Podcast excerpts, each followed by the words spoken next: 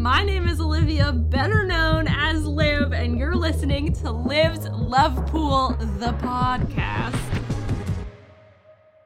Liv's Love Pool, I'm glad you asked, is a blind phone call dating experiment that I came up with during the early days of the pandemic.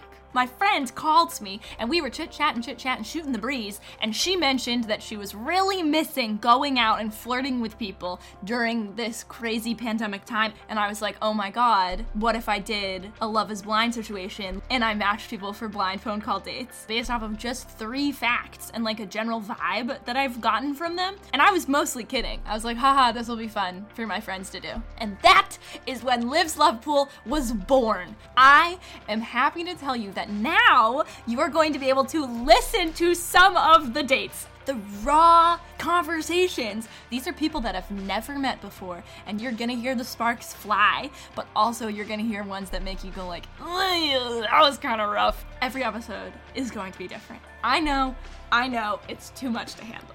Guys, I have created some absolutely dynamite couples and I'm freaking out, but you do not have to trust me. Let's hear it from some of the people I've matched. Oh my gosh, Liv, this is ridiculous. It went so well. They were fantastic. We actually ended up talking for like three and a half hours. I have a huge, huge crush on her. Feels like a schoolboy crush. Oh my goodness, we talk every day.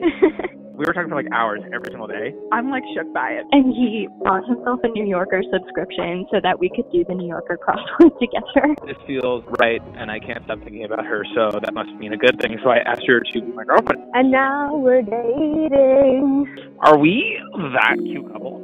Liv, you're gonna get invited to so many weddings.